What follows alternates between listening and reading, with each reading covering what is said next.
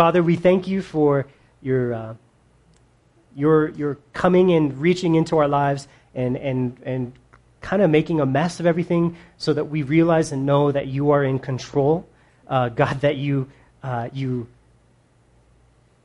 you will not just let us move through this life uh, without growth, without learning to deny ourselves and say no to ourselves and, and death to ourselves, and instead find our life in you alone. I thank you for that, because I would just cruise control through life if I if I didn't have you as a father. But because you are my father, you you care, you discipline, and you love me and every single one of your children. And we thank you for that. And so we pray that during this time where we look into your word, God, that you would speak into our lives encouragement, correction, and uh, even rebuke if we need it. Lord, that we would learn to say no to ourselves and, and instead seek you and your spirit and your will above all things. Jesus, we pray, Lord, that you would help us to learn humility, that we would uh, see you as great and mighty and strong, and ourselves as small, weak, and needful. And we ask all these in Jesus' name. Amen. All right, so today we're going to be cruising again through the, the book of Exodus, and we're going to be going through chapter twenty-six, verses seven through fourteen, and we're going to be learning about the tent over the tabernacle. And uh, sometimes I name sermons different things, and and uh, so we're this is called the tent over the tabernacle, or the grace and suffering of Jesus. Uh, you might be like, how in the world are we going to get grace and suffering of Jesus from a tent that is covering the tabernacle? We'll get there. We'll see it. Um, so that's the title of today's message. So I got a couple questions for you. Why did Jesus choose to suffer and die on the cross? You don't have to shout out an answer, but just think in your mind. What, I know most of us would say, for our sins, right? Was it for our sins? Um, well, kind of, but not really. Um, our sins were really our problem. Jesus didn't have to come and die for us. You guys know that, right? They, they were our problem. We should have paid the price for our own sins, which is an eternity in the flames of hell. Okay? That's our state. Uh, that's the perfect and right judgment pronounced upon sin. Each and every rebellion against God deserves hell. Okay? But Jesus did choose to come down and, and from heaven to take a human body and to sacrifice his own life on the cross for us. But why did he do that? The suffering of Jesus is directly connected with the grace of God. The grace of God. God's grace is his attitude of willingness to reach out and help us and, and to meet our every need because of who he is. He is love. And because he's love, he shows grace and provides grace, which is a real, practical reaching out of the hand to provide something that we need. Our need was very clear. We needed a redeemer who would pay an eternal, an eternal wrathful penalty of God on our behalf. That's what we needed. So God sent Jesus Christ to meet that need. We never earned this, right? We never deserve it. We can never, ever boast about any part of it. Jesus has simply loved us when we were his enemies and we didn't even want to be saved. He still was gracious. He still had this attitude of love. His pursuit of us began before we even started running away. And he, he will never leave us or forsake us because he is this loving God. That's his. That's how grace works. God meets our needs. But what is required of you and of me to obtain grace? How do I get this grace? B K? F and H. Faith and humility is our, we call it F and H. Faith and humility. That is what is required of me. It's not works. Those are not works. But they are relationship realities. Relationship realities. It's not a work for me to say, I need you, God. And it's not a work for me to say, I depend on you, God, and I trust in you, God. But those are two things that are required of you and of me God says in James four six, I give grace to the humble. And in Romans five two, we have access to grace by faith. So humility and faith is our part of the puzzle. It is our ingredients to the big bowl of a relationship with God, not works. Nothing you do can earn you grace. God just gives it. So when we humble ourselves and put our trust in Jesus, he fulfills all our needs by his grace. Every desire and every emptiness is met in him.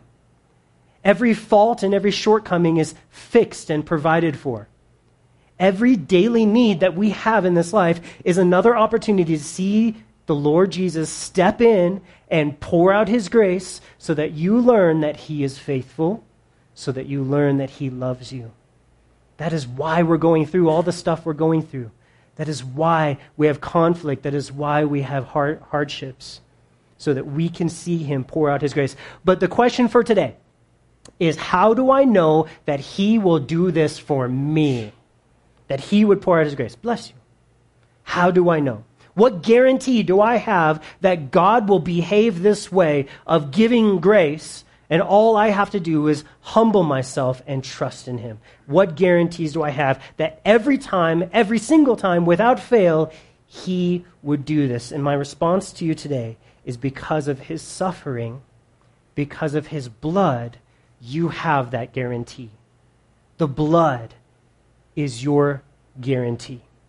It is your promissory note. It is what you need to remember and to hold on to, to know that God is going to answer your prayer and meet your need. If we only understood the value of the blood of Jesus Christ, it would, it would mean so much for our walk with the Lord. We would be able to walk in victory. We would not have fear. We would not worry about things, but we would understand that the blood of Christ has already won. It is already provided. There is no fight between you and sin. The blood of Jesus won already. And when we abide in it, when we believe it, you will experience the victory that Jesus won. And that's how this all works. So let's look at a few verses before we get into Exodus. I know I told you to open up there, and I totally lied and, and deceived you, because we're going to look at like eight verses before we get into Exodus. So let's go to Hebrews chapter nine, verse twelve.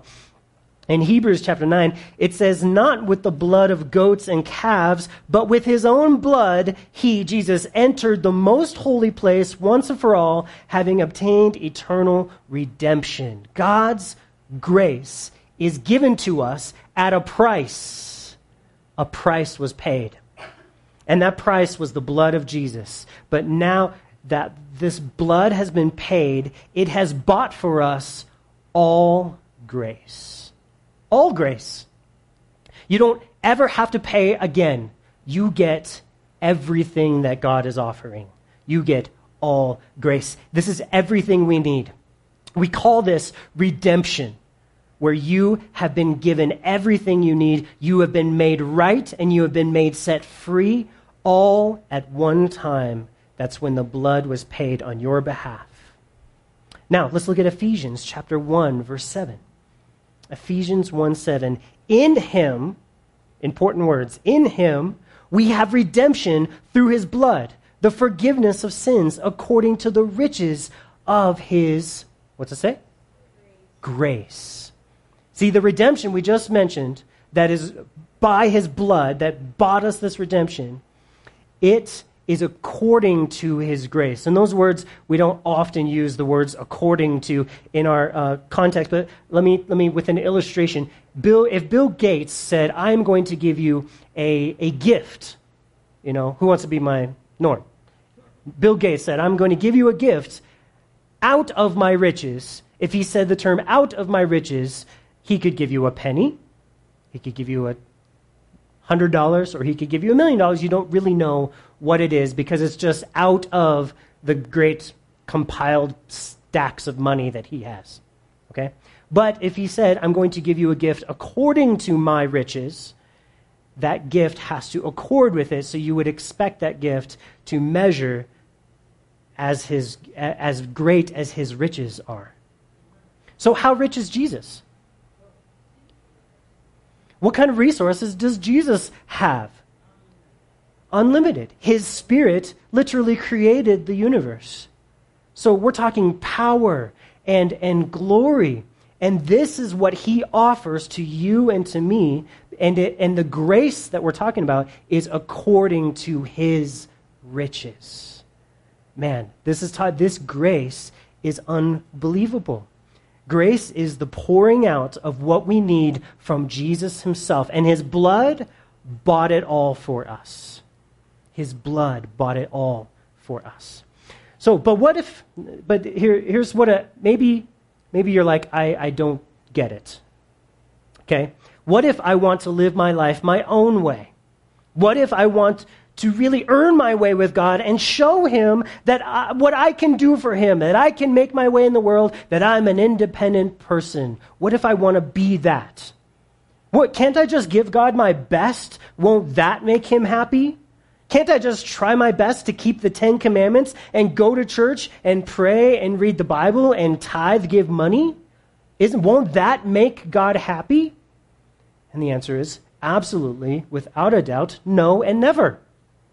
Those are works, and they do not step over Jesus. They can never be on top of what Jesus did. Those are not the things that make Jesus happy. You must believe and trust in the blood of Jesus Christ. All those other things can be a response to his love, but none of them can ever be the thing that we hope in, that we remember, that we think of. God, I know you'll hear me because I gave fifty bucks today. God, I know you'll heal me because I sent four hundred dollars to the guy who wants the airplane and he said I'll get healed on T V. Those things, God, I've gone to church forty-five times in a row and heard the boring pastor preach his boring sermons. I have got to have earned some Jesus points, right? We talk about Jesus points all the time, and it's totally a joke. I hope you know that.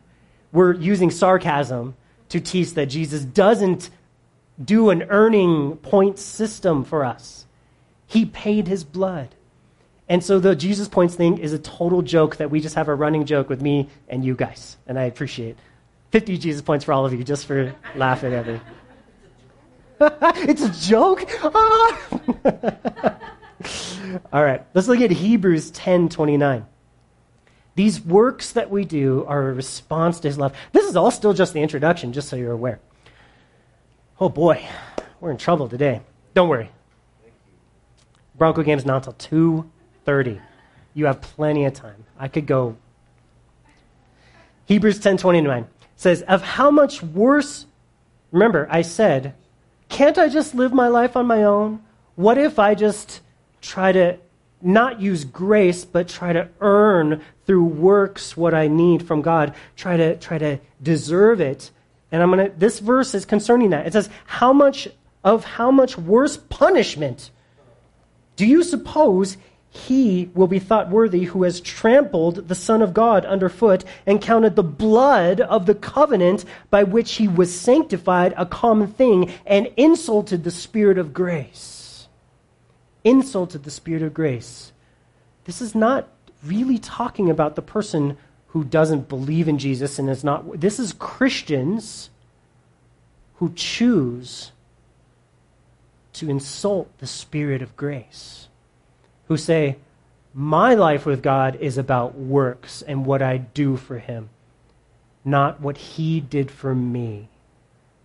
That's what grace is, what God did for me. There's sometimes when people have their whole identity in what they do for God. I'm a pastor, I'm a missionary, I'm a wife, I'm a mother. Whatever it is is their thing that they think, I have at least done this for God. That becomes their identity. And when that is their identity, they are this person. They have insulted the Spirit of grace because our identity can never, ever, ever be what we do for God. It is what he did for us. He has made us children. He has adopted us. He has loved us. And it's very important that we get that. God is so deeply offended when we choose to not live by the resources his Son, Jesus, provided for us. God will not accept anyone who rejects his beloved son. Who, who would even think that he would do such a thing?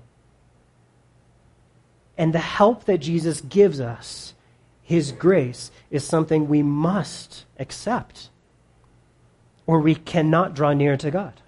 We can't please God. We underestimate the grace of Jesus and the sacrifice Jesus made to provide all of God's help for us at our own peril. It is not about you and your problems. All of this, everything is not about you. It's about what he has done for you. And when we try to climb up closer to God and give our best and give a little more, we are stepping on Jesus. And he said here, you've trampled the Son of God underfoot. See, it is a prideful attitude that says, I let me let me climb, let me look at what I'm doing, God. Look at what I'm giving. I'm giving more than them, and I'm better than them, and I do it more than them. And this pride, God says, is stepping on the on Jesus.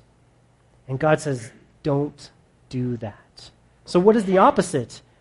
Humility, where we fall down on our knees with arms stretched out to receive his lovely, free grace. That is the way to live the Christian life. Like this. With arms stretched. What can you do when your arms are out like this? Maybe carry a T V. Not too much, but you can receive. This is an attitude and a posture of receiving, of I can't do I can't build spiritual things. I can only receive and let you take over. All right. With all of that being said, we get into our text. Exodus chapter twenty-six. And let's read it. God's free grace. Verse seven. You shall make also curtains of goat's hair to be a tent over the tabernacle. You shall make eleven curtains. The length of each curtain shall be thirty cubits, and the width shall be a, uh, a, each curtain shall be four cubits, and eleven curtains shall all have the same measurements. And you shall couple five curtains by themselves, and six curtains by themselves, and you shall double over the sixth curtain in the front of the tent. And you shall make fifty loops on the edge of the curtain that is the outermost uh, in one set, and fifty loops on the edge of the curtain in, on the second set. And you shall make fifty bronze clasps and put the clasps into the loops and couple the tent together that it may be one. The remnant that remains of the curtains of the tent, the half the curtain that remains, shall hang over the back of the tabernacle, and, the, and a cubit on one side and a cubit on the other side of what remains, the length of the curtains of the tent shall hang over the sides of the tabernacle, on this side and on that side, to cover it. And you shall make a covering of ram skins dyed red for the tent, and a covering of badger skins above that. So as we have been going through this section, chapter twenty-five, chapter twenty-six, we're seeing God's instructions of how to build the tabernacle. And here we're going to see uh, the tent over the tabernacle. Now, in verses one and six of this chapter, we saw the white curtains were called the tabernacle, the tabernacle. But here we have these goat hair curtains that are called the tent. And so, um, and, and then the ram skins and the badger skins were called the coverings that go with the tent. So we see that the tabernacle and the tent are two separate things, and we need to think about them as separate things. What have we said all the time about the uh, tabernacle? Who, who does it represent? Jesus, right. And it, and it, every single part of it is, is part and, and describes a part of my relationship with Jesus and your relationship with Jesus. These things were written for you. He, God designed this entire tabernacle for the children of Israel, but also mainly foreshadowing you and your relationship with, with Christ. So each and every detail is very important for us to understand. So in the language of Hebrew, the word for tabernacle is mishkan, and the word for tent is ohel. Uh, and they, they mean a dwelling place, a tabernacle, versus a tent, or just something that covers something up, okay? And uh, the reason I point that out is because this tabernacle is where God stayed, and the people would visit him, they would assemble before him, and he would not leave his tabernacle. His dwelling place was with his people. And this tent covered it. This tent is what people would look at and would see first when they came before God's presence. They would see the covering tent. No, they could be far away and they could still, oh, the tent is over there. You know, they could see the tent. And so it's going to show us something that people should consider when they're considering having a relationship with God. All right, so we see that there are eleven goat curtains, goat hair curtains. Um, and, and so when you picture this, you got to picture black hair, because that's what these goats had. They were black hair. In the Song of Solomon, it actually mentions these when it says, I am dark but lovely, O daughters of Jerusalem, like the tents of Kedar, like the curtains of Solomon. So they used the same goat hair curtains, and it was dark, it was black. Okay, so just remember that. So they were made from goats. Now goats, to understand why this is important for us, we're going to look at several verses in the Old Testament and several of the feasts where God gives instruction to his people on what goats were, were kind of about. So we start in the book of Numbers. And the first feast, uh, in the book of Numbers, verse chapter twenty-eight, verse seventeen, it says, on the fifteenth day of this month is a feast, and unleavened bread shall be eaten for seven days. So this is the feast of unleavened bread. You skip down verse twenty-two, and it says, and one goat as a sin offering shall make atonement for you. So on their first feast, the feast of atonement, or, the, or unleavened bread, excuse me, they had to sacrifice a goat, and it would make atonement for them. All right, our next one is in Leviticus chapter twenty-three, verse fifteen. And you shall count for yourselves from that day after the Sabbath, uh, from the day you were brought uh, the sheaf and wave offering. Seven Sabbaths shall be completed. So this is going to be the Feast of Ingathering. And verse nineteen, then you shall sacrifice a kid of the goats as a sin offering and two male lambs. So again, goats are seen as a sin offering, uh, a, something that they killed to represent their sins being washed away. Let's look at Numbers chapter twenty-nine. Another feast in the seventh month, on the first day of the month, you shall have a holy convocation. You shall not do any customary work, for it shall be the blowing of the trumpets. So, the Feast of Trumpets. And, verse five, and one kid of the goats as a sin offering to make atonement for you. Wow, it's like every single feast has a goat. All right? Then if we were to read Leviticus chapter sixteen, we would see the Day of Atonement. And in the Day of Atonement, uh, they would have two goats. They would bring them before the priests, and they would uh, kill one of them. And as they were killing it, they would pronounce all the sins of the people. And as they're pronouncing the sins of the people on this one goat, they would kill him, and, and they would take the blood and sprinkle it on the priests and the people. And then they would take another goat, and they would just set him free into the wilderness. And that was called the scapegoat. It is. That's literally what it was called. And that's where we get the term. One that gets to go free, even though they were guilty of sin. Right? So that's where the term scapegoat comes from, and that is starting to teach us and help us understand what this whole goat thing is about. So the meaning of this goat hair curtains is becoming clear. What's also really amazing is in Hebrew, in this chapter, the word hair is never mentioned. It just said, make a tent out of goat. Of course, they mean hair. That is the meaning of it, and we know that. But the Hebrew leaves it out, and I think on purpose to make us think, what to, to understand that it's because of the meaning of goats that it wants us to understand why this tent is made out of the goat hair. So Second Corinthians really tells us what this is all about in our lesson for today. Chapter five, verse twenty-one. Second Corinthians five twenty-one. For he made him, God made Jesus, who knew no sin, to be sin for us, that we might become the righteousness of God in him. So as you can see, the goat hair curtains just above, uh, these goat hair curtains would be just above the, the, the entrance. They'd be hanging there. And they're there for a reason, so that any child of God who wanted to have a relationship with God, who wanted to enter in to God's presence and commune with him, they would be forced to bend down and walk under this goat hair tent, where they would be reminded of the blood that was spilled and the sacrifice of the goat, which symbolizes sin. Okay? Jesus became our goat. He became the one who this was killed and the blood was spilled so that we could be the scapegoat going free, so that we could be set free. And so any believer who wanted to enter this tabernacle, they would have to go right under this tent and they would have to think and remember about the price paid for them to be able to enter this tent. Isn't that a cool design? You kind of have to just move it out of the way as you're going in and be right above you. But wait, there's more. We saw that there was eleven curtains, that this one curtain was eleven put together. Now, eleven is not a ver, uh, a number that is used in the Bible a lot. So there's not like this, like we, like the, the number ten and the number three and the number four and the number twelve and all these things that have significance in the Bible. eleven is not like that.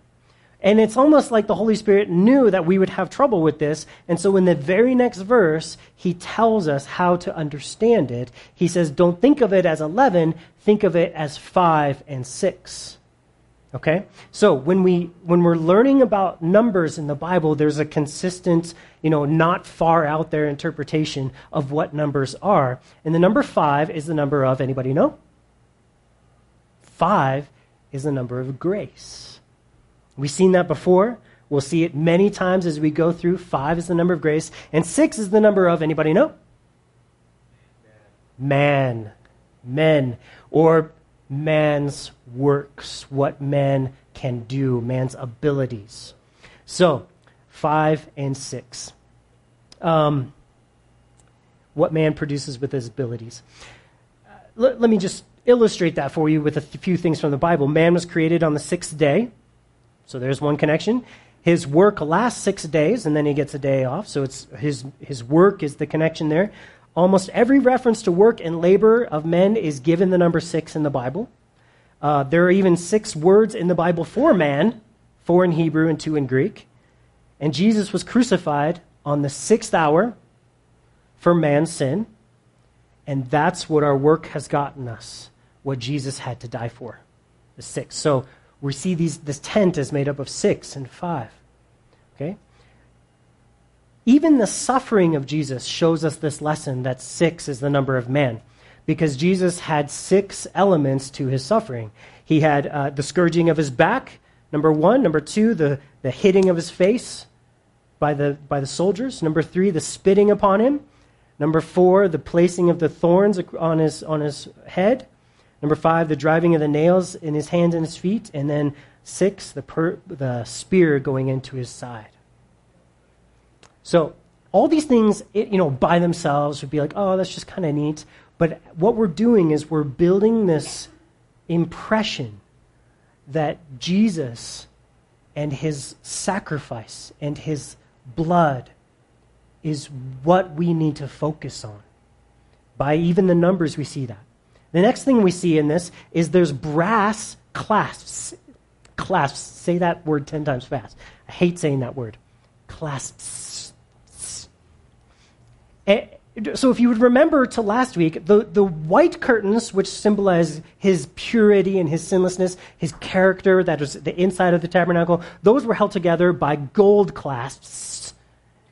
And these, this, the one that symbolizes his sacrifice and his offering for us is, is held together by bronze, because bronze is the metal of judgment and punishment, whereas gold was the metal of divinity.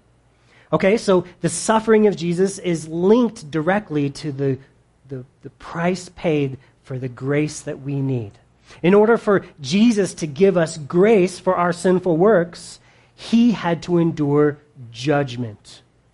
In order for the five of grace to be given to us, for us to enter in, he had to pay the price for the six of our sin. And so you see this thing of like, you have to know this five and the six to know the seven, because what does seven symbolize?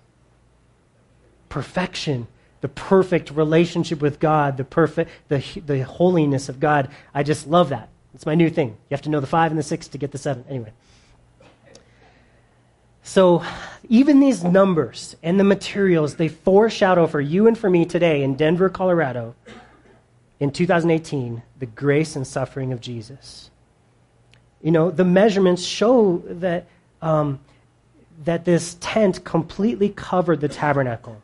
So get this. If you're standing outside the tabernacle, you could not see any part of the inside, which which is, for us, it's the heavenly revelation. It's it's that relationship where God is providing all your needs, and he's meeting all your needs, and he's you're experiencing his love, and you have his light, and you have his bread, and he's satisfying you, and you have his very presence. You're in his presence. None of that is visible from the outside. And this is because to know Jesus, you must enter in to the tabernacle through the door of faith. You must enter in. You can't know God. You can't observe anything from the outside. You can't study it. You can't say, well, I'd like to know theology. I'd like to know God before I really dive into becoming a Christian. It will never work that way. You have to enter by faith first. Then you see, right? The very last thing we see in our text is that this goat hair tent was covered with another covering of ram's skin. And a ram in the Bible is a is a animal that always was associated with dedication or surrender to God's will. Uh, they showed that a person was fully committed to the will of God. And why was it dyed red? Because it shows that they were committed to death. Who does the tabernacle represent? So whose faithfulness is a relationship with God dependent on? His or mine? His. He's the one that's faithful unto death. We share in his life and his death. He's the one that was faithful and committed. Remember when Abraham was committing, uh, showing his commitment to God by sacrificing his son Isaac? What did God provide at that moment? A ram. Right? So to show that the idea there was of commitment, consecration to God's will. And then the next thing we see was badger skins. Now this we studied when we introed this uh, tabernacle, and we said that badger skin was a bad translation uh, because uh, some people said it was porpoise skin, some people said it was manatee skins or, or stuff like that. But we saw as we studied it, and I'm kind of convinced that uh, this means a beautiful beaded covering. Uh, they would make shoes out of it. And uh, so this beaded covering um, symbolizes beauty. Okay, so they, they wanted a, God wanted a pretty covering over the outside of the tabernacle. So our lesson here is, why are we not given the measurements for the badger skins and the ram skins? Good job. That's right. Because you can't measure Jesus' devotion to his Father's will. You can't measure his beauty. I love that. I love that. Good job. Yeah. Jesus points. No Jesus points. All right. So what does all of this mean to us? Okay. We, we had an introduction where we established our, our theological premise that God's grace is free, but it's it's it's connected with God's suffer with Jesus' suffering. And then we saw in our text that this, this is all pictured and foreshadowed through the tent over the tabernacle. And I would I would suggest to you guys today that we consider this. When it comes to a relationship with God, there can be absolutely no pride. All glory has to go to Jesus. He accomplished everything. He paid the price. He did the deed. He died on the cross.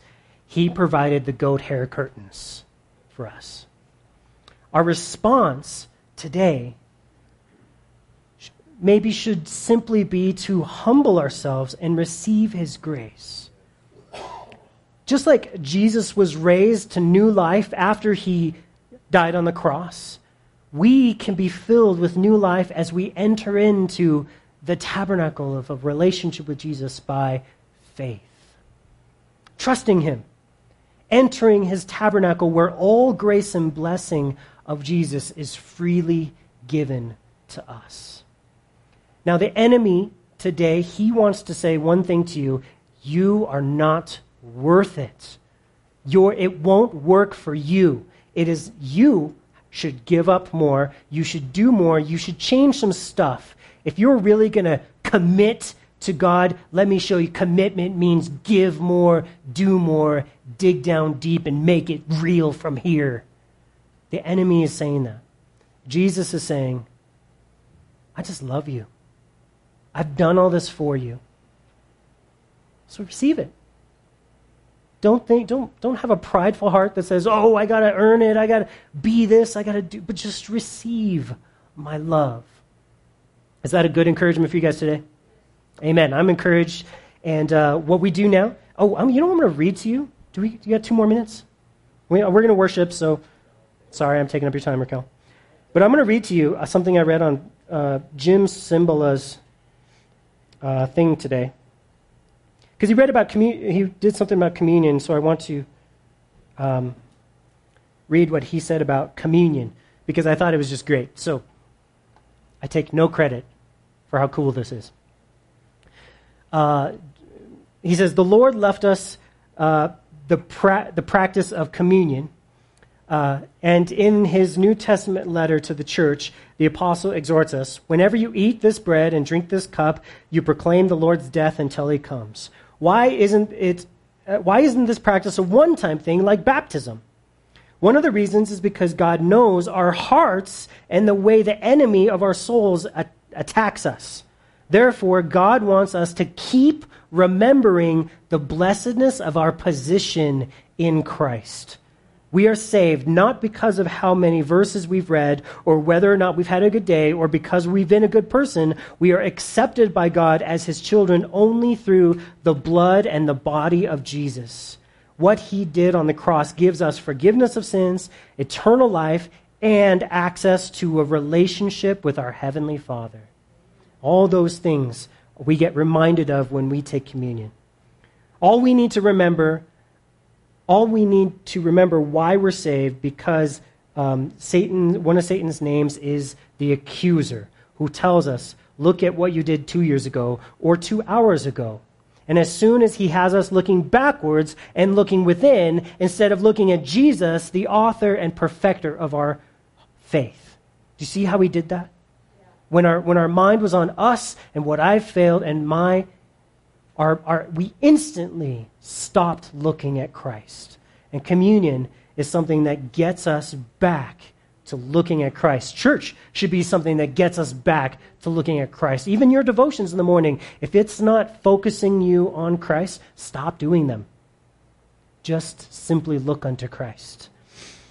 All right, let's pray. Let's all stand up if you.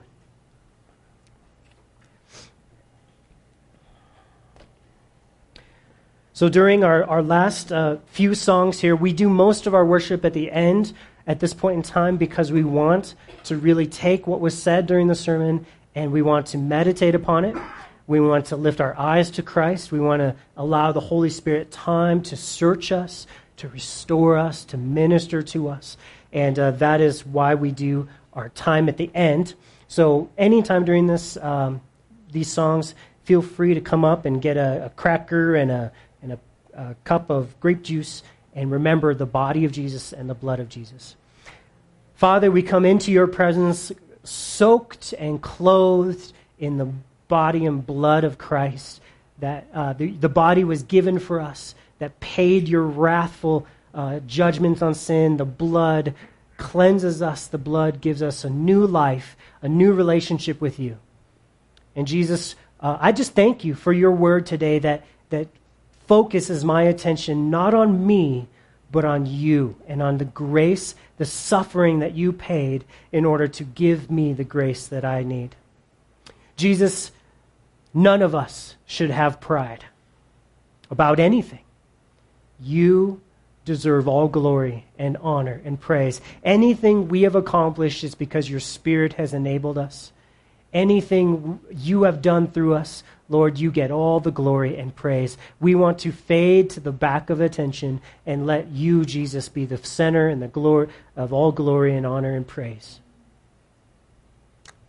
And if there's anybody in here who has been living life for their own glory and on their own, and, and, and the sacrifice of Christ has been something completely external, completely out there, completely uh, theoretical, I pray that today they would call upon your name, Jesus, in truth. And if there's anyone out there today that has not called upon Jesus, I, please make it today the day that you, you surrender to his will, to his gospel. Believe the gospel and and uh, appropriate it for your own life. Say, I'm going to trust in Jesus no matter what. May your Spirit lead us this week. Lord, may this time where we sing these songs be filled with humility and be filled with faith. You are a wonderful protector of our faith and author of it, and we pray that you would help us to grow, knowing you more and more every day. Amen.